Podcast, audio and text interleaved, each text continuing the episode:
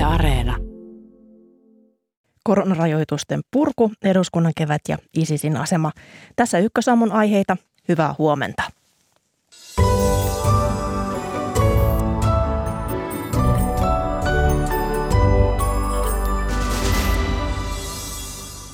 Hallitus kokoontuu neuvottelemaan koronarajoitusten purusta tilanteessa, jossa Suomesta on löydetty uutta omikronin alavarianttia. Lisäkierrettä politiikan keväseen tuo myös kansainvälisen turvallisuuspolitiikan kehitys ja Venäjän eilinen turvatakuukirje. Näistä aloitamme. Puolelta arvioimme äärijärjestö ISISin mahdollista vahvistumista. Lähetyksen lopuksi tanssin pyörteisiin. Kulttuurikenttämme saa tänään uuden esitystilan, kun Tanssin talo avautuu Helsingissä. Minä olen Mira Stenström. Tervetuloa mukaan ajankohtaisten asioiden pariin.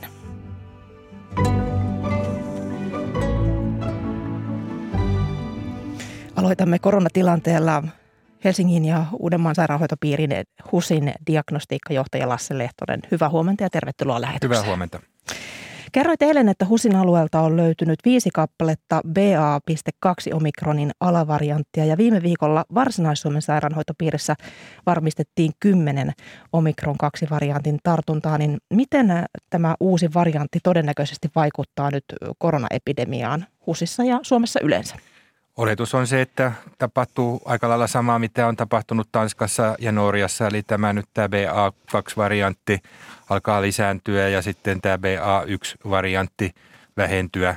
Haasteena on lähinnä se, että tämä BA2-variantti pystyy nyt sitten tartuttamaan niitäkin henkilöitä, jotka on tämän ensimmäisen omikronin sairastaneet. Ja tässä on sitten vaarana, että tämä aalto, mikä meillä nyt on meneillään, niin jonkun verran pitkittyy tai siihen tulee jonkunlainen sivuaalto – tässä sitten maaliskuun aikana. Tämä omikron tarttui delta-varianttia herkemmin, niin mitä tiedetään tästä alavariantista, että onko sen tartuttavuus minkälainen?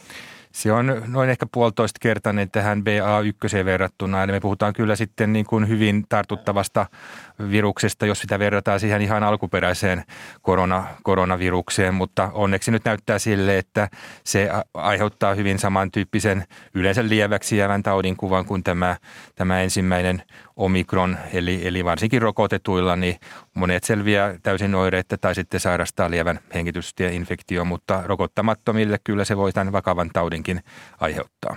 Eli on syytä olla huolissaan. No on syytä olla ehkä varu, varuillaan, eli tämä on tämä koronavirus meitä valitettavan monta kertaa päässyt yllättämään ja se keksii näitä uusia, uusia temppuja sitten meidän kiusaksemme. No hallitus tänään tosiaan puoli kymmeneltä kokoontuu säätytalolle neuvottelemaan koronarajoitusten purkamisesta ja pääministeri Sanna Marin on sanonut haluavansa, että rajoituksista luovutaan helmikuun aikana ja esimerkiksi mediatietojen mukaan hallituksella on edessään ehdotus kaikkien tapahtumien avaamisesta jo tämän kuun 10. päivä. Samaan aikaan maailman terveysjärjestö WHO varoittaa edelleen tuudittautumasta liialliseen toiveikkuuteen tämän koronapandemian suhteen, niin, niin miltä rajoitusten purku kuulostaa? Keskeistä on tietysti se, että meillä on riittävä rokotussuoja väestössä, jotta pystytään näitä rajoituksia purkamaan. Jos käytetään nyt vaikka esimerkkinä sitä Tanskaa, jossa näitä rajoituksia nyt puretaan, niin siellä on kuitenkin selkeästi Suomea korkeampi rokotuskattavuus oikeastaan kaikkien näiden, mutta erityisesti tämän kolmosrokotuksen osalta, että samalla kun rajoituksia puretaan, niin pitäisi sitten pyritkin edistämään rokotuksia ja sitten muistuttaa väestöä siitä, että vaikka rajoitukset poistuu, niin kaikkia suojatoimia ei saisi lopettaa, vaan pitäisi jaksaa käyttää kasvomaskia ja muistaa turvavälit ja jos on hengitystieoireita, niin jäädä, jäädä kotiin. No edessä myös mahdollisesti hallituksella on tämä koronapassi. THL ei enää siis kannata sen käyttöönottoa ja myös oikeusministeri Anna-Maja Henriksson on sanonut, että korona- tai, tai rokotepassin käytölle ei nykytilanteessa ole enää riittäviä perusteita, kun myös rokotetut levittävät omikronia. Niin miten näet tämän korona- tai rokotepassin hyödyllisyyden? Tällaisessa tilanteessa? Koronapassissa on tavallaan kolme tasoa, että sehän alun perin luotiin Euroopan unionin sisärajojen sisällä tapahtuvaa liikkumista varten. Tämä varmasti säilyy, koska unioni on aika tyytyväinen tähän passiin ja monet isot maat käyttää sitä myöskin maan sisäisesti hyvin aktiivisesti. Toinen asia on sitten tämä niin sanottu vapaaehtoinen käyttö, jota Suomessa selvitetään kolmikanta neuvotteluissa, eli onko työnantajan mahdollisuus pyytää koronapassia tai sitten vaikka jonkun tapahtumajärjestäjän, messujen tai muiden tätä oma aloitteisesti pyytää. Terveydenhuollossahan nyt sitten hoitohenkilökunnalta rokotussuojaa vaaditaan ja itse pidän ihan perusteltuna, että tämmöinen mahdollisuus Suomessakin on. Meillähän on ollut mahdollista vaikka huumausainetestejä ja testitodistuksia vaatia vuosikaudet, joten minun mielestäni rokotustodistuksen pyytäminen ei ole siinä sen ihmeellisempi juttu. Ja sitten kolmas ulottuvuus on tässä tämä käyttö, jota Suomessakin syksyllä kokeiltiin, että se on rajoitusten vaihtoehtona. No se tietysti, jos rajoitukset poistuu, niin sille ei jää sitten kauheasti merkitystä, mutta eduskunta on toistuvasti huomauttanut hallitusta siitä, että tartuntatautilaki tällä hetkellä on aika sekava ja huonosti toimiva ja tartuntatautilaissa ei ollut rokotustodistuksia koskevaa sääntelyä ollenkaan.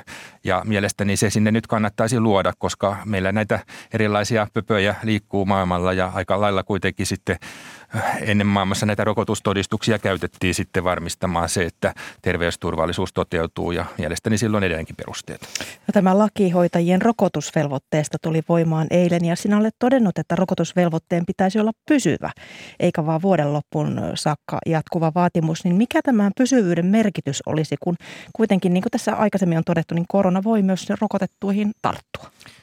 Kyllä se kuitenkin sitten realiteetti on, että rokotuksen saaneetkin niitä tartuntoja saa selkeästi vähemmän kuin rokottamattomat. Erityisesti tämä kolmen rokotuksen antama suoja on koronarokotuksilla ihan samaa tasoa kuin mitä se on influenssarokotuksilla.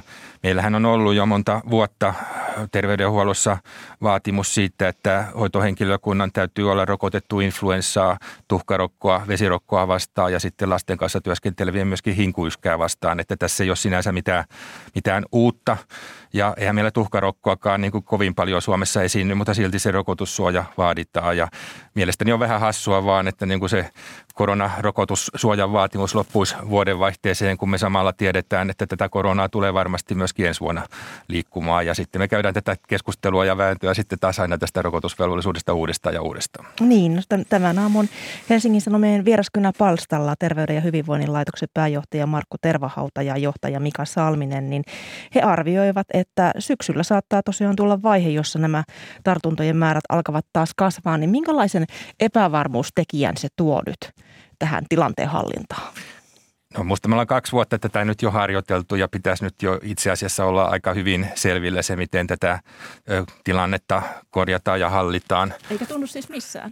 Eh, no meillä näitä tartuntatauteja liikkuu ja erilaisia epidemia-aaltoja tulee, että siinä mielessä tietenkään se korona ei saisi nyt ihan hirveästi poiketa kaikista muista taudeista Keskeistä on se rokot, rokotta, rokottaminen ja rokotussuojan ylläpitäminen, jotta näitä vakavia tautitapauksia ei tule. Ja sitten toisaalta se terveydenhuollon kapasiteetin eh, ehkä uudelleenarviointi. Meillähän on kovasti korostettu tätä perusterveydenhuollon merkitystä, joka on toki tärkeää, mutta samaan aikaan pitäisi muistaa sitten, että kyllä näitä sairaaloitakin tarvitaan sitten, kun näitä epidemioita ja muita tulee. HUSin diagnostiikkajohtaja Lasse Lehtonen, paljon kiitoksia vierailusta. Kiitos, kiitos. Ja minkälaisen kierteen eduskunnan kevääseen sitten tämä omikronin alavariantti tuo saati sitten vielä kansainvälisen turvallisuuspolitiikan käänteet, joista eilen saatiin makua, niin siitä jatketaan seuraavaksi kansanedustajien kanssa. Eduskuntahan valitsi eilen itselleen uuden puhemiehen ja aloittaa nyt sitten viimeisen kokonaisen keväänsä nykyisen hallituksen voimasuhteilla ennen ensi kevään eduskuntavaaleja, ensi vuoden kevään eduskuntavaaleja. Tervetuloa lähetykseen eduskuntaryhmien puheenjohtajat Juha Pylväs keskustasta. Hyvää huomenta. Huomenta. Hyvää huomenta ja tervetuloa Atte Harjanne Vihreistä. Hyvää huomenta. Ja hyvää huomenta ja tervetuloa Antti Lindman sosiaalidemokraateista. Oikein hyvää huomenta. Tässä tosiaan kuultiin Lasse Lehtosen arvioita tulevasta ja tämän omikronin alavariantin vaikutuksesta tähän tautitilanteeseen. Ja tänään tosiaan hallitus koolla neuvottelemassa koronatilanteesta ja mahdollisesta rajoitteiden purusta, niin Juha Pylväs, keskusta on ilmoittanut tukevansa mahdollisimman pikaista rajoitusten purkamista, niin minkälaisella aikataululla, jos tämä omikronin variantti on jo täällä?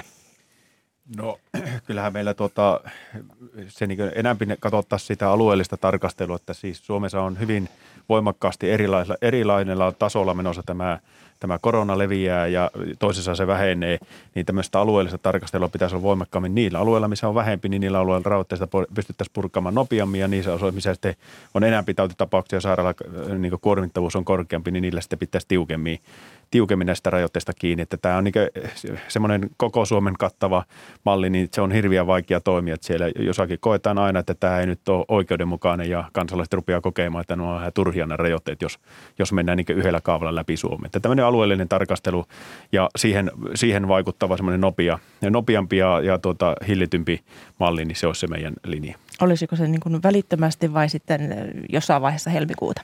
No mun mielestä siellä niillä alueilla, missä on, on tuota, hyvin vähän tautin tapauksia tällä hetkellä, siellä voitaisiin jo mennä välittömästi. Atte Harjanne, myös vihreät on tukenut tätä pikaista purkamista, niin mistä tullaan tuossa hallituksen neuvottelussa käymään suurin vääntö? Onko se tämä aikataulu kenties vai joku toinen asia? Öö, no sinänsä varmaan kaikki jakaa sen näkemyksen, että rajoitukset halutaan mahdollisimman nopeasti. Kyse on sitten tasapainoilusta sen turvallisuuden ja hallinnan kautta suhteessa siihen purkamiseen. Ja, ja se on minusta niin hyvä pitää aina mielessä, että joka ikinen tavallaan rajoitus on lähtökohtaisesti poikkeustila, joka pitää erikseen perustella. Että tavallaan sit, sit, se on se filosofia, jota itse tätä purkamista katson. Mutta varmaan kyllä siitä, että miten huolehditaan, että se on hallittua ja turvallista ja selkeästi viestittävää se, se rajoitusten purku. Ja, ja siitä tässä lopulta on kyse. Antti Lindman, sinä edustat pääministeripuoluetta, niin, niin tuossa kuultiin Atte Harjantelta tasapainoilua. No minkälaista tasapainoilua tämän päivän neuvottelussa tullaan näkemään? Minkälaisen kierteen tuo tämä omikronin alavariantti? No asetelma on hyvin samanlainen kuin ollut koko tämän kaksi vuotta. että kun ollaan päästy tilanteeseen, jossa todennäköisesti tämä piikki on ohitettu ja aivan erityisesti täällä pääkaupunkiseudulla Uudellamaalla – niin nyt kun lähdetään purkamaan, jos ollaan kaikki yhtä mieltä, niin se pitää tehdä asteittain. Ja, ja minkä takia? Sen takia, että vältetään riski siitä, että ei tule sitten uutta ryöpsähdystä, joka aiheuttaisi sitten sen riskin, että joutuisimme kiristämään uudelleen ja sitä kautta sitten taas pitkittäisimme tätä. Koska täytyy muistaa, että näiden rajoitusten näillä rajoituksilla, niilläkin on haittavaikutuksia. Ja niiden haittavaikutukset ää, tuota – tulevat siitä, mitä pitempään ne ovat. Et sen takia mun mielestä, niin kuin Atte sanoi, tämä yhteinen tavoite on päästä, päästä näistä rajoituksista pois. Tähän, tässä on hyvä mahdollisuus siihen. Se edellyttää sitä, että tämä, tämä purkaminen tehdään hallitusti.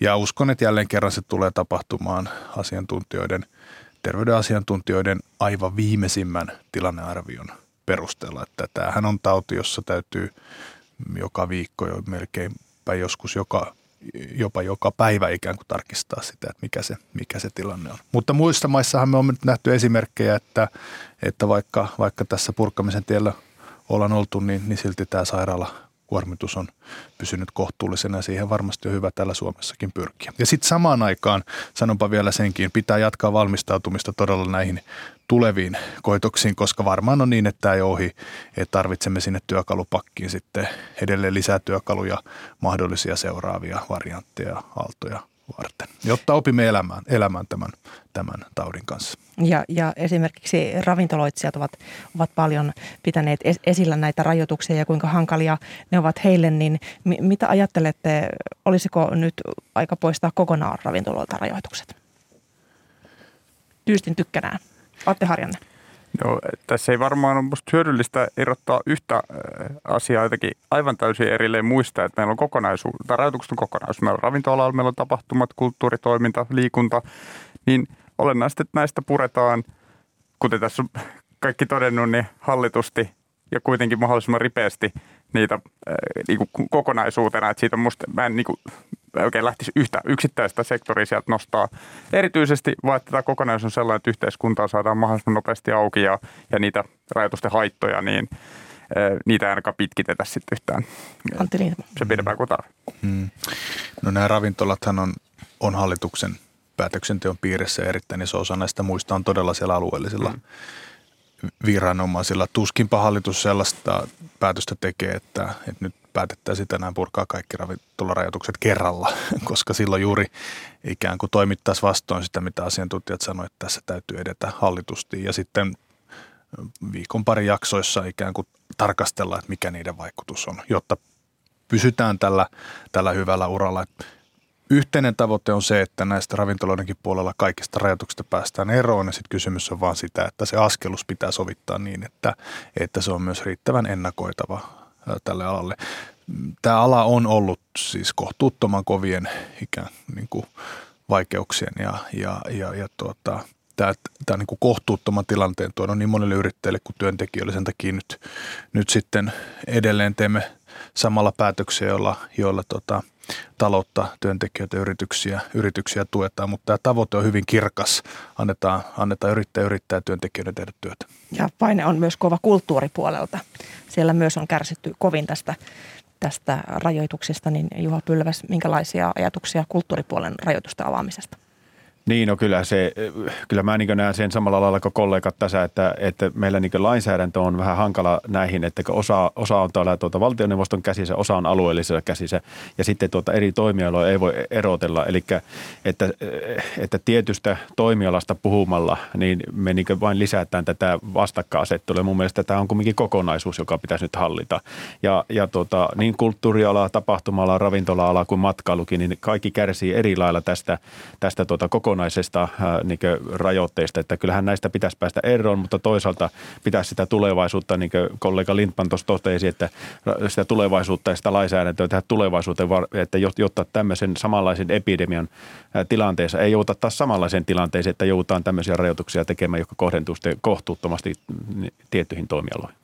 No mennään sitten muuan kirjeeseen, joka Suomeen, Suomeen on lähetetty. Venäjä siis lähetti Suomelle ja muille Etyin jäsenmaille kirjeen, jossa tiedustellaan, miten maat suhtautuvat Etyin periaatteisiin, joiden mukaan mikään maa, mikään maa ei saisi lisätä omaa turvallisuuttaan muiden maiden turvallisuuden kustannuksella. Tämä tosiaan eilen, eilen nousi esiin ja, ja, ja sitä on paljon kommentoitu, niin minkälaisen paikan eteen teistä Suomi on nyt joutunut? Atte Harjanne?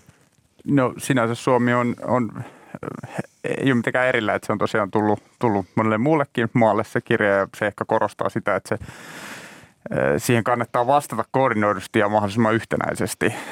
Ja, ja kun se tuntuu, että se kirjan tavoite on juuri päinvastainen, hämmentää ja etsiä niitä eroja, niin sinänsä tässä on minusta nimenomaan tärkeää se yhtenäisyys e, esimerkiksi EU-maiden kesken. Antti Lindman. No nyt kun on vielä saatu lukea tämän kirjan sisältö, niin eipä siinä mitään kovin yllättävää ole. Siinä on samat, Venäjä toistaa samat asiat, mitkä on aiemmin ollut tiedossa. Silloin kun kirja lähetetään, niin, niin siihen on varmasti kohteliasta vastata. Ja, ja tuskinpa myöskään vastauksessa on mitään muuta kuin mitä on aiemmin sanottu. On syytä koordinoida vastausta EU-maiden kanssa, koska kannatkin on hyvin samat tämä kirjeenvaihto ei tätä kriisiä ratkaise. Ei se toisaalta myöskään vestä niin kuin taaksekaan päin, että, että, että jos tässä jonkun valoisen puolen voi nähdä, että diplomaattinen kanava on auki niin kauan kuin on, niin tätä keskustelu, keskustelu eri foorumeilla, niin, niin hyvä niin, mutta, mutta tuota, Suomi on osa yksi näistä etyimaista, joille tämä, tämä on lähetetty ja, ja tuota, näen niin, että silloin kun kirja lähetetään kohteleesta vastata ja tärkeää on, että tämä vastaus koordinoidaan yhdessä muiden EU-maiden kanssa. Juha Pylväs. No jo minusta tämä kollegoiden kanssa samalla linjoilla, että mun mielestä tämä on vain yksi palikka tähän, tähän jännitteiseen tilanteeseen nyt lisää ja, ja tota, diplomatian keinon keskusteluyhteyttä ylläpitämällä, niin tämä kriisikin voi ratkaista. No kuunnellaanpa minkälainen palikka on kysymyksessä, nimittäin ulkopoliittisen instituutin johtaja Mika Aaltola arvioi aiemmin Ylen aamussa sitä, että mitä Venäjä tällä kirjelmällään oikein haluaa saavuttaa. Kuunnellaan sitä tähän väliin periaatteessa sillä yritetään saada jakoa aikaan näiden maiden parissa. Eli näillä mailla kaikilla on omat suhteensa Venäjään, omat turvallisuusintressinsä ja pyritetään saada sitä tavallaan katalysoitua, että näitä eroja näkyisi ja sitä kautta hajotetaan ja hallitaan. Tämä voi olla Venäjän niin kuin perustarkoitus tässä. Toisaalta tietenkin on hyvä, että ollaan diplomatian piirissä vielä, eikä tilanne ole kiristymässä siellä Ukrainassa sodan partaalle. Eli, eli tässä nyt on, on, on käytetään niin kuin kahta erilaista rataa. Toinen on se liikkeet maastossa ja se paine, mikä luodaan luomalla paine Ukrainaan. Siirretään tätä sitten neuvottelupöytään, jossa luodaan paineita siihen, että eri läntiset maat, Euroopan maat ottaisivat hieman toisistaan poikkeavia linjoja suhteessa Venäjään ja, ja tätä kautta Venäjä pystyisi hallitsemaan sitä peliä paremmin kuin se hallitsee nyt Yhdysvaltojen kanssa.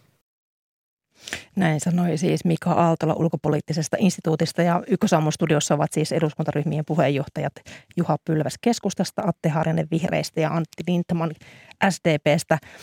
Nythän ulkoministeri Haaviston mukaan, Pekka Haaviston mukaan Suomi vastaa tähän tiedusteluun keskusteltuaan muiden maiden kanssa ja ulkoministeri Haavisto ja puolustusministeri Antti Kaikkonen ovat itse asiassa tänään menossa vierailulle ruotsalaisten kollegojen luo Tukholmaan, niin mitä asioita te toivotte tässä vastauksessa tuotavan esille? Niin, se perusasetelma on, on ikään kuin se, että Venäjä tässä pyrkii ikään kuin luomaan, että tästä koko tilanteesta keskustellaan ja sitten nähdäänkö heidän ehdoillaan. Niin se vastauksen pitää musta muistuttaa sitä, että se ei ole se lähtökohta, että tavallaan Venäjä ei sanelle sitä, miten, miten tässä yksittäiset maat tai maaryhmät toimii. Entä muut?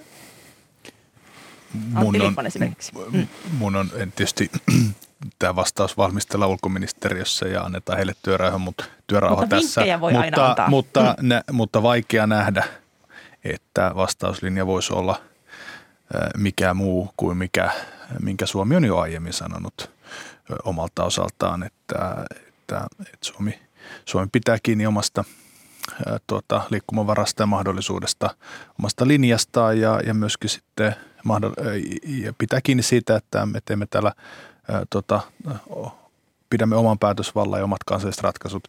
Ja, ja tämä on niin kuin ensimmäinen asia. Ja, ja tuota, varmasti vastauspohja tulee tulee rakentumaan sen pohjalle, mitä aikaisemmin sanottu, kun myöskin se kirje rakentuu sen pohjalle, joka on, joka on ollut hyvinkin tiedossa, ei mitään yllättävää. Ja sitten toinen on se, että pidän tärkeänä, että tässä yhdessä EU-maiden kanssa tätä vastausta koordinoidaan, koska selvää on myöskin se, että kannat tässä ovat hyvin samanlaiset. Olisiko tässä kenties Helsingin hengelle sen esiin tuomiselle paikka, kun tässähän on Sauli Niinistö presidentti meni esittänyt vuodelle 2025 huippukokousta.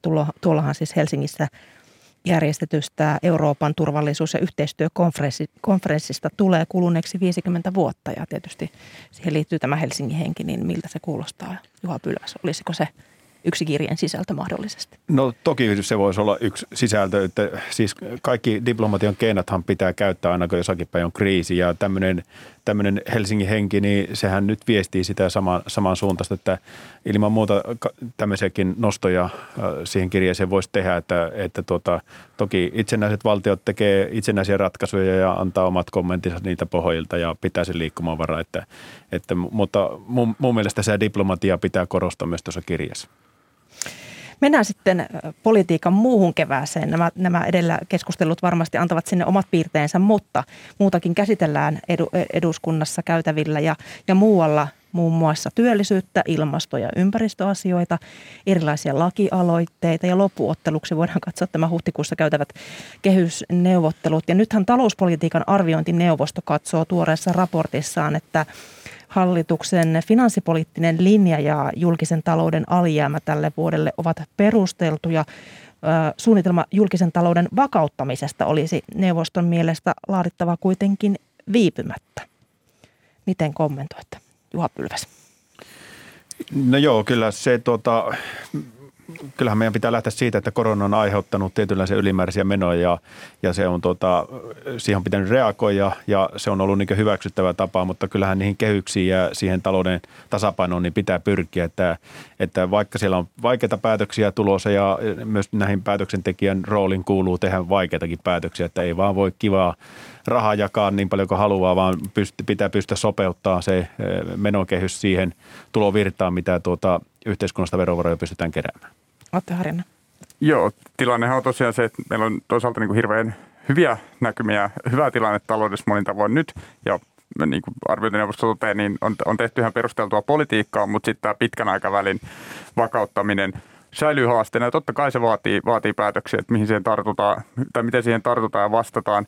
Mutta sitten kun niitä tehdään ja sopeutetaan taloutta, niin on olennaista, että ei leikata tulevan kasvun ja menestyksen jälkeen, että tähän liittyy esimerkiksi panostukset tutkimuksen, kehitykseen, innovaatioihin ja sitten välttämätön ilmastopäästöjen vähentäminen, luontokadon pysäyttäminen, että tehdään niin sen tyyppistä politiikkaa, jolla nämä pitkän aikavälin tai keskipitkänkin aikavälin haasteet saada takattua, että meillä on se valoisa polku sinne, sinne tulevaisuuteen samalla. Antti Lindman. No minusta tämä Anteeksi. vastaa aika lailla sitä askelusta, jonka hallitus on pyrkinyt rakentamaan tässä, että, että sekä viime vuonna että tänä vuonna on pitänyt pitää painopiste siellä talouden ja työllisyyden tukemisessa ja sen avulla ollaan saatu, saatu nämä kasvulut, joita nyt on nähty ja myöskin sen avulla työllisyys on saatu, voi sanoa ennätyslukemiin, joka on näkynyt erityisesti siinä, että tämä, nimenomaan tämä pitkän aikavälin tämä kestävyysvaje eli tulojen ja menojen epätasapaino tässä parin vuoden aikana on pienentynyt neljästä prosentista kahteen ja puolen prosenttiin BKTstä.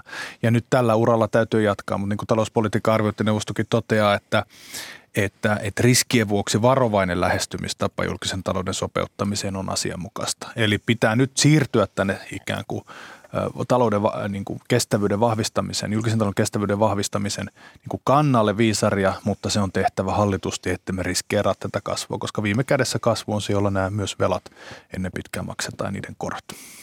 Näistä talouskysymyksistä on ollut eri puraa hallituksen sisällä ja keskusta on, on aina toistanut tämän huolensa pääministeripuolueen juuri SDPn talouslinjasta ja nyt esimerkiksi viimeisimpänä puolueen varapuheenjohtaja Petri Honkosen suulla, niin Juha Pylväs, selitä, että mikä on, on keskustan motiivi tämmöisessä toistuvassa hallituseron väläyttelyssä?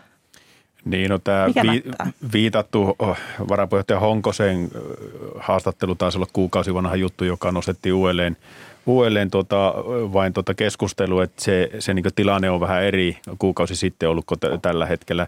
Mutta kyllä se, niin se meidän huoli on siinä, siinä että tuota, talous pitää pitää, pitää tuota, niin sanotusti tiukasti käsissä, että emme voi elää, elää tuota hyvinkään voimakkaasti niin siinä jatkuvan – menojen kasvattamisen linjalla, vaan ne pitää sopeuttaa tähän tulojen kertymään. Että tämä se meidän huoli on ja, ja tuota varmaankin puheenjohtajat on käyttänyt vähän tiukempaa sävyä siihen, että, että tuota viesti menee perille yhteiskunnassa.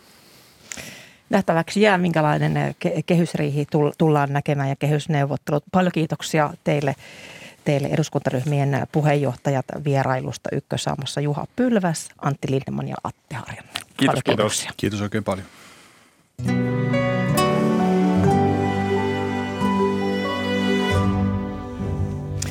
Kello on hetken kuluttua 8.38 ja tässä lähetyksessä kuulet vielä arvioita hetkisen kuluttua äärijärjestö ISISin viimeaikaisesta kehityskulusta. ISISin joukot lyötiin Syyriassa liki kolme vuotta sitten, mutta liike teki äskettäin Syyriassa isoimman iskunsa vuosiin. Siitä ihan hetken kuluttua. Tanssin talo, se avautuu tänään Helsingissä. Miten merkittävä asia tämä areenan avaaminen on kaiken kaikkiaan suomalaiselle tanssille ja tanssijoille. Siitä kuullaan lähetyksen lopuksi. Tuolloin Tanssin talon ohjelmapäällikkö Mikael Aaltonen on haastattelussa. Mutta se tosiaan lähetyksen lopuksi. Mutta nyt mennään kohti äärijärjestö, anteeksi, äärijärjestö ISISiä, joka tosiaan teki toissa viikolla isoimman iskunsa vuosiin. ISIS hyökkäsi Koillis-Syyriassa sijaitsevaan Kveiranin vankilaan ja pyrki vapauttamaan satoja ISIS-taistelijoita. Viime viikonloppuna kurdijoukkojen ja ISIS-taistelijoiden välillä puhkesi uusia yhteenottoja tuon vankilan ympäristössä ja näistä tilanteista puhutaan nyt. Tervetuloa lähetykseen ulkoministeriön erityisedustaja Jussi Tanner. Hyvää huomenta. Joo, kiitos paljon. Hyvää huomenta. Hyvää huomenta ja tervetuloa myös ulkopoliittisen instituutin tutkija Marjette Heklund. Kiitos ja huomenta. Tämä Hasakan kaupungin lähellä sijaitseva pidätyskeskus, siellä on pidetty tuhansia ISIS-vankeja.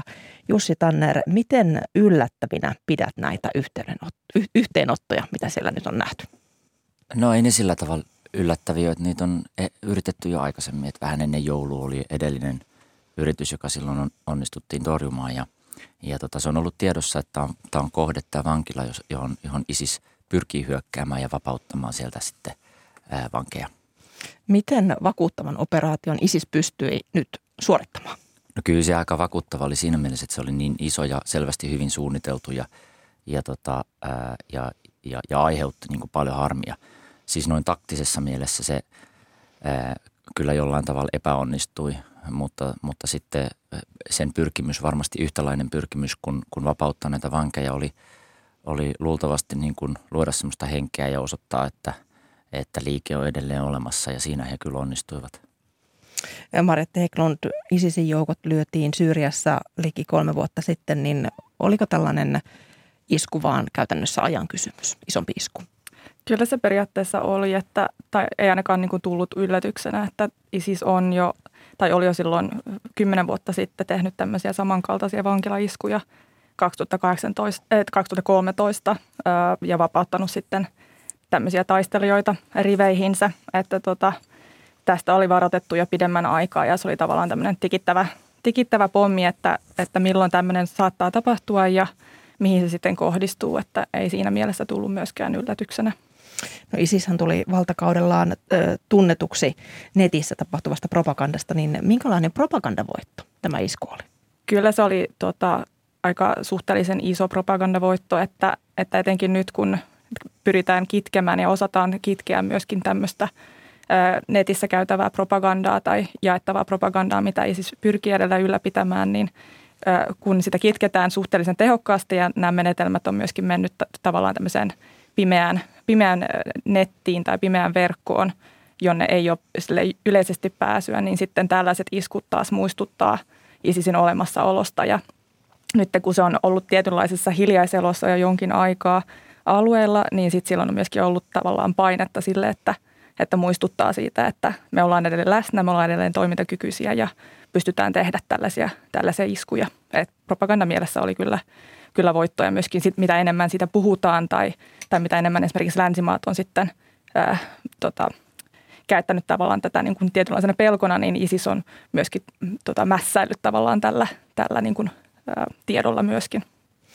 No tässähän ää, kun, kun tiedetään, että ISIS on kiinnostunut näihin vankiloihin hyökkäämään ja, ja saamaan niitä va- vankeja sieltä pois, niin, niin Jussi Tanner, kun sinä tunnet Syyriaa, niin tuliko kurdihallinto ja samalla myös kansainvälinen yhteisö jollain tavalla yllätetyksi näiden yhteenottojen myötä, kun, kun tämän vankilan hallintaan saaminen vei näiltä Yhdysvaltojen tukemilta kurdijohtoisilta STF-joukoilta ainakin uutistoimistotietojen mukaan useampia päiviä. Ja vielä esimerkiksi viime viikonloppuna uutisoitiin, että vankilassa olisi näitä ISIS-taistelijoita linnoittautuneena. Joo, ja ei se ole ihan vieläkään ohi, siis koko tilanne, koska siellä Hasakan alueella kyllä on, on edelleen ää, niin kuin vankikarkureita, jotka, jotka piileskelee ja joita siellä yritetään niin kuin saada viimeisiä kiinni. Ähm, mutta että tota, kyllä se ilman, mitä, ilman muuta siis sillä tavalla ää, oli, oli yllätys että, ja, ja ehkä tiedustelun epäonnistuminen, että näin iso hyökkäys niin, niin, niin tapahtui kuitenkin sitten silloin, kun se tapahtui yllättäen, vaikka sitä nyt periaatteessa osattiin vähän odottaakin. Tämä Kveiranin pidätyskeskus tai vankila, millä nimellä sitä kutsutaan, niin, niin se ei ole suinkaan ainoa tällainen paikka, missä ISISin taistelijoita on Syyriassa. Niin kuinka paljon tällaisia vankileirejä tai, tai pidätyskeskuksia Syyriassa on tällä no, hetkellä? No siellä on näitä pidätyskeskuksia, siis ne ei sillä tavalla ole tarkkaan ottaen vankiloita, että näitä, näitä niin kuin siellä pidettyjä miehiä, niin, niin ei ole tuomittu mistään. He eivät kärsi tuomiota eikä heitä ole itse asiassa asetettu edes syytteeseen, että he, ovat niin kuin kiinniotettuina, mutta eivät varsinaisesti vankilassa. Ää, niin näitä pidätyskeskuksia siellä on semmoinen muutama, vähän laskentatavasta riippuen ollut 4-5 ja nythän Gueiran ei ole enää käytössä ainakaan toistaiseksi eikä ehkä tukkaa käyttöä uudestaan. Että, että nämä vangit joudutaan siirtämään muualle ja on siirrettykin. Ää, ja sitten on kaksi, kaksi sellaista leiriä, jossa on sitten näitä, näitä tota lapsia ja naisia. Miten, miten sitten tuolla Irakin puolella, Marjatta Eklund, sinä tunnet sitä Irakin, Irakin tilannetta ja, ja ISISin toimintaa siellä, tosiaan Syyrian naapurimaassa, niin myös Irakissa on näitä ISISin joukossa taistelleita vankeina.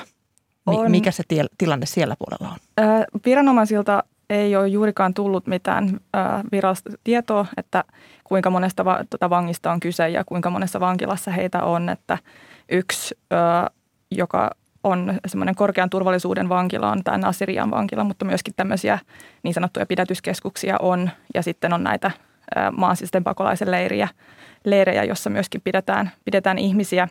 Että sitten varsinaisesti näissä niin kuin vankiloissa on myöskin sellaisia, joita on, on jo tuomittu terrorismilainsäädännön puitteissa, mutta jotka odottaa sitten sitä varsinaista tuomion to, tota, toteutumista tai toimeenpanemista. Että Irakin oma lainsäädäntö tämän terrorismilainsäädännön puitteissa, niin se määrittää terrorismirikkeet todella laajasti, että, että Irakin lainsäädännön puitteissa voidaan tuomita kuolemaan aika, aika heppoisin perustein, että ö, ISISiin, ö, ISISin piirissä tota, toimiminen tai ISISin kuuluminen, niin se jo tota, oikeuttaa sen, että, että voidaan laittaa tota kuolemaan tuomio toteen ja sitten myöskin ISISin rahoittaminen ja tällaista, että siellä on paljon, paljon ihmisiä, joilla, jotka on jo tota, tuomittu kuolemaan, että YK on raporttien mukaan niin 2018 ja 2019 niin käytiin noin 2000, 20 000 niin kuin tapausta läpi. En tiedä sitten, että kuinka moni heistä sitten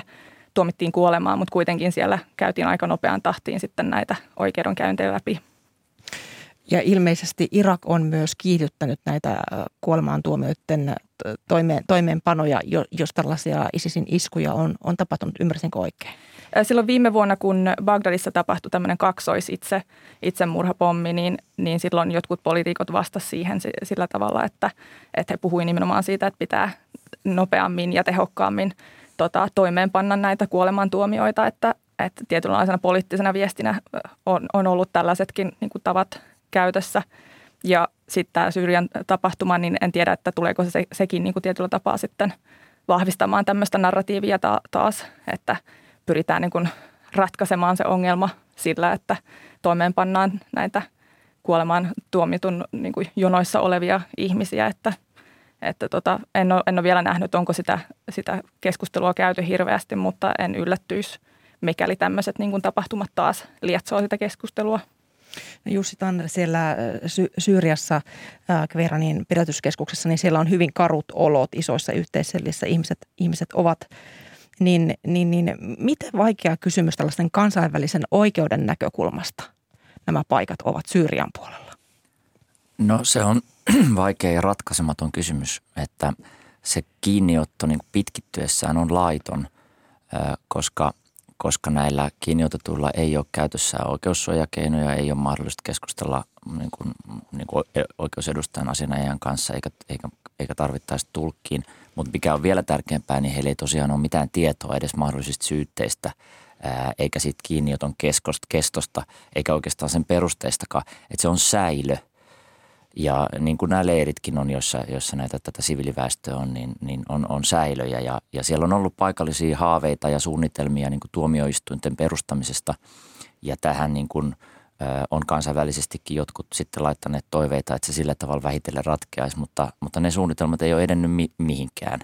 Että siellä on suuret kapasiteettiongelmat alueella ja, ja tota, se ei, ei näytä siltä, että, että näitä tuomioistuimia niin kuin tulisi, tulisi lähiaikoina – Ähm, nyt ne on SDF ja, ja tämä koillisyyden hallinto on, on, on uudelleen esittänyt niin kuin tällaista oikeudellista käsittelyä siellä alueella, mutta tota, kyllä se näyttää hyvin heikolta.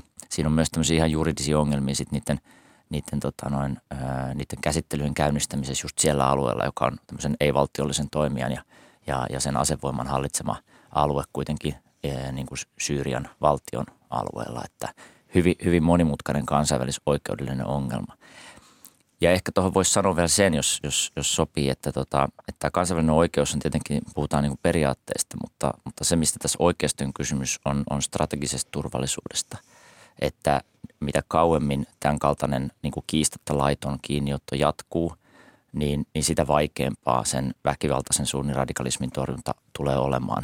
Että tämä on niin kuin nähty monta kertaa aikaisemminkin, että, että, että näistä vankiloista ja pidätyskeskuksista se, se, se uusi ää, niin kuin väkivaltaisen, tosi väkivaltaisen radikalismin aalto taas sitten sikiää. Se voi olla siellä siemen.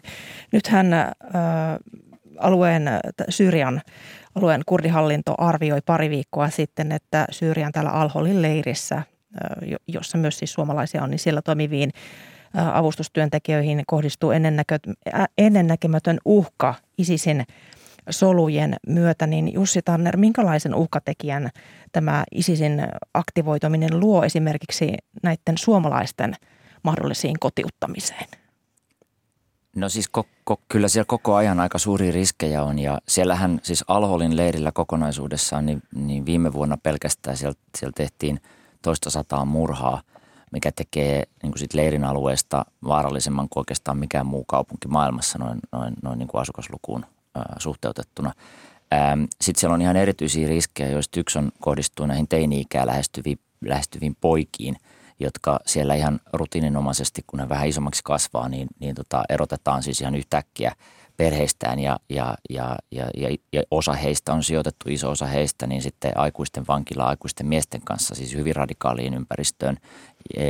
Ja, ja nyt tässä, tässä tota Hasakan – Sinan tai Kueranin vankilakapinassa näkyy se, että mitä se riski niin kuin käytännössä voi tarkoittaa, miten se konkretisoituu, kun siellä on ollut näitä alaikäisiä poikia yli 600 siis tämän hyökkäyksen keskellä, että, että tota, se, on, se riski on koko ajan kohdistunut myös suomalaisiin teini-ikää lähestyviin poikiin. Toki kaikki lapset on siellä niin kuin, niin kuin vaarassa, jatkuvassa vaarassa ja jatku, jatkuvien perusoikeusloukkausten kohteena, että, että, mutta että, että nämä, nämä, nämä, nämä pojat on, on niin kuin nyt, nyt erityisen ää, niin kuin akuutissa ää, riskissä kyllä. Siellä Alholin leirissä vai muuallakin? Alholin leirissä muillakin leireillä, mitä, mitä siellä alueella on, lähinnä nyt puhun Alholista. No tässähän maailman huomio tällä hetkellä keskittyy hyvin paljon näihin Venäjä, Venäjän toimiin Ukrainan liepeillä ja, ja muutenkin kansainvälisessä politiikassa. Niin minkälaisen tilaisuuden se kenties luo ISISille tavallaan mahdollisuuden kehittyä, kehittää toimintansa? Marjatta Heklund. No ISIS on, on opportunisesti aikaisemmin pyrkinyt kyllä hyödyntämään tämmöisiä tilanteita, missä huomio keskittyy muualle, niin se vie huomiota pois siitä, että mitä, mitä ISISin pyrkimykset sitten paikallisesti jossain saattaa olla, että pyritään niin kuin hyödyntämään, hyödyntämään niitä tilanteita. Totta kai ää, tietyt operaatiot jatkuu edelleen kaikesta huolimatta, myöskin paikallisesti, oli se sitten tota, kansainvälisesti jossain Nigeriassa esimerkiksi tai sitten ää, ihan Irakissa ja Syyriassa, mutta – mutta tota, kun huomio sitten kohdistuu muualle, niin, niin tota, en poissulkisi sitä, että, että pyritään niin kuin vahvistamaan ää, järjestön tai äärijärjestön toimintaa ja, ja tota, käyttämään sitä tilaisuutta hyväkseen. Ja sitten ehkä tähän ää, keskusteluun näistä vankiloista haluaisin vielä lisätä just nimenomaan sen, että, että, että vankilat on ää, hyvin usein ollut tunnettuja nimenomaan semmoisina paikkoina, että jos sinne päätyy ihminen, joka ei välttämättä ollut täysin radikalisoitunut ennen – ennen kuin on päätynyt vankilaan tai pidätyskeskuksiin ja vastaavanlaisiin paikkoihin, niin usein sieltä päästessään, siis nyt mä tietenkin yleistän, mutta, mutta nämä ympäristöt on sen verran niin kuin tupaten täynnä ja sitten on paljon radikaaleja ihmisiä, jotka sitten vaikuttaa muiden, muidenkin, vaikka esimerkiksi nuorempien ihmisten tilanteeseen, että sitten kun tulee sieltä, sieltä ulos, he ovat, saattavat olla tota, vielä radikaalimpia, kun he tulevat sieltä ulos. Että se on niin kuin hankala – hankala kysymys, mutta vankilat ei ole missään niin kuin nimessä mikään, mikään tota, ö, oivallinen tila kenellekään oikeastaan olla. Että sitä on nähty monen, monen vuoden aikana monen muunkin tämmöisen äärijärjestön suhteen, että vankilat on ollut semmoisia niin paikkoja, missä, missä nämä ideologiat sitten muhii ja, ja ehkä vielä radikalisoi vielä enemmän. Paljon kiitoksia tästä keskustelusta tutkija Marjette Heklund ulkopoliittisesta instituutista ja ulkoministeriön erityisedustaja Jussi Tammer. Kiitoksia vierailusta Ykkösaamussa.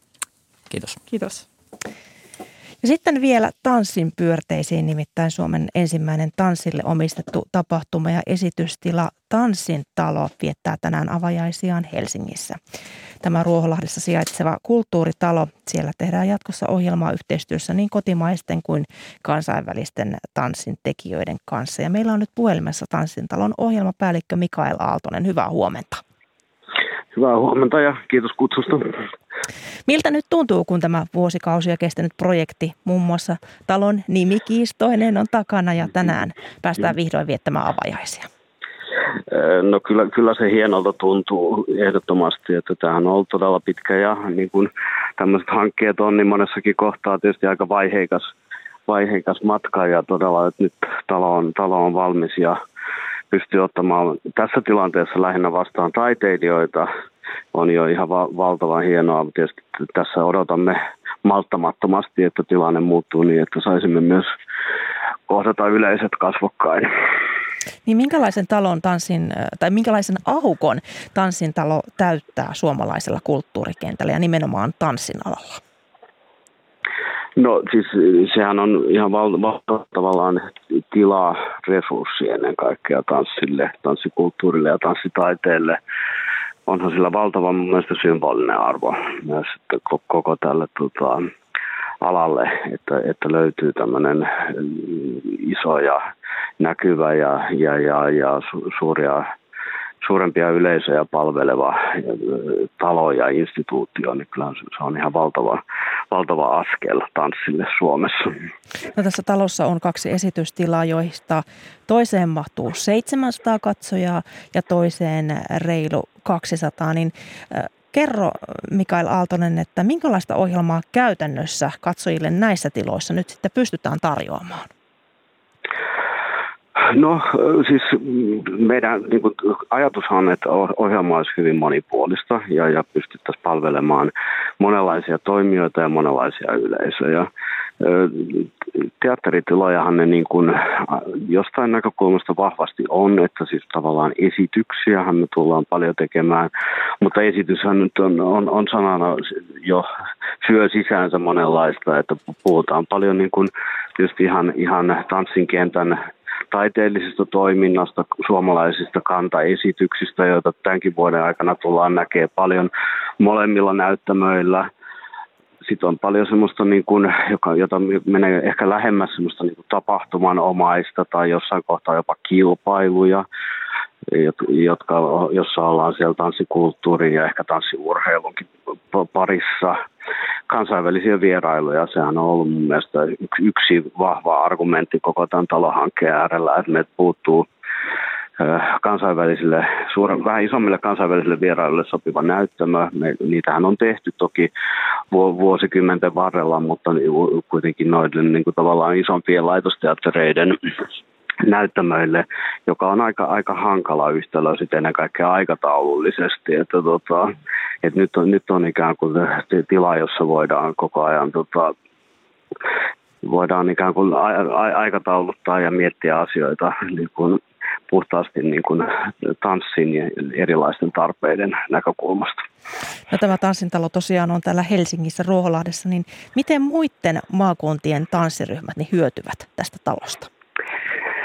No se on varmaan asia, joka, jota niin kuin, aika tulee näyttämään koko ajan. Mä uskon, että talo sinänsä tulee aktivoimaan tanssin kenttää sekä Helsingissä että koko maassa. Ja kyllä mä uskon, että, että kaikenlaista yhteistyötä mietitään jo meillä ja, ja, ja maakunnissakin. Ja tota, eh, kyllähän me niin kuin nähdään, nähdään itsemme vaikka niin kuin tavallaan, että niin, talona ja toimijana, jolla on ja täytyy olla myös kansallista merkitystä yksi yksi. Mutta tietysti tässä jos ajatellaan tätä ihan lähtöä ja, ja, ja tätä päivää, niin meillähän on tosiaan tänään tämä tota, mm, Ylen kanssa yhteistyössä tehtävä suora lähetys täältä Tanssintalosta, joka on tietysti hieno asia niin kuin tämän, tämän lähdön kannalta, että jokainen asiasta yhtään kiinnostunut ja innostunut voi avata TVnsä tänään kello 20 ja, ja, ja tota, päästä tutustumaan Tanssintaloon.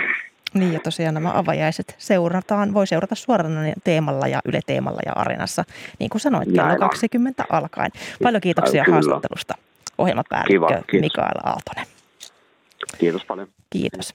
Ja kanssani tätä lähetystä ovat tehneet Greta-Maria Kivioja, Veera Sinervo ja Anna Lehmusvesi. Tuottajana on ollut Tarja Oinonen ja äänitarkkailun on hoitanut Laura Koso. Kuuluttaja Maria Holma, hyvää huomenta. Huomenta. Minkälaista ohjelmaa vinkkaat loppupäivän kuunteluksi? Mahtaako siellä olla tällaista tanssillista Niin, ohjelmaa? tanssillista ei varsinaisesti ole, mutta avajaisista tuli mieleen nämä valtiopäivien avajaiset. Nyt meidän kanavalla niitä ei lähetetä, mutta TV yhdessä 13.50 sitten avajaislähetys. Sitten yritin ottaa selvää, että mistä avajais Jumalan palvelus näkyy. No ainakin sitä voi seurata Tuomiokirkkoseurakunnan YouTube-kanavalta. Eli avajais Jumalan palvelus alkaa jo kello 12. Mutta sitten täällä radion puolella nyt esimerkiksi tunnin päästä Brysselin koneessa Maija Elonheimo ottaa tällä kertaa selvää Venäjän, Venäjän ja Kiinan pelin logiikasta ja kysyy vielä, että mitä konkreettisia hybridiuhkia EU-alueelle kohdistuu. Euroopan hybridiosaamiskeskuksesta on Jukka Savolainen paikalla keskustelemassa Maija Elonheimon kanssa. Ja Riston valintaan sitten rauhoitutaan yhdeltä toista siellä muun muassa Sibeliuksen yksinlaulu ja Runebergin runoihin monenlaista ohjelmaa. Paljon kiitoksia näistä Maria ja kerrotaan vielä, että huomenna ykkösaamussa keskustellaan laajemmin sitten hallituksen turvallisuuspoliittisista haasteista. Mutta se on huomenna se. Nyt on aika kiittää seurasta. Toivotan kaikille mukavaa päivän jatkoa. thank you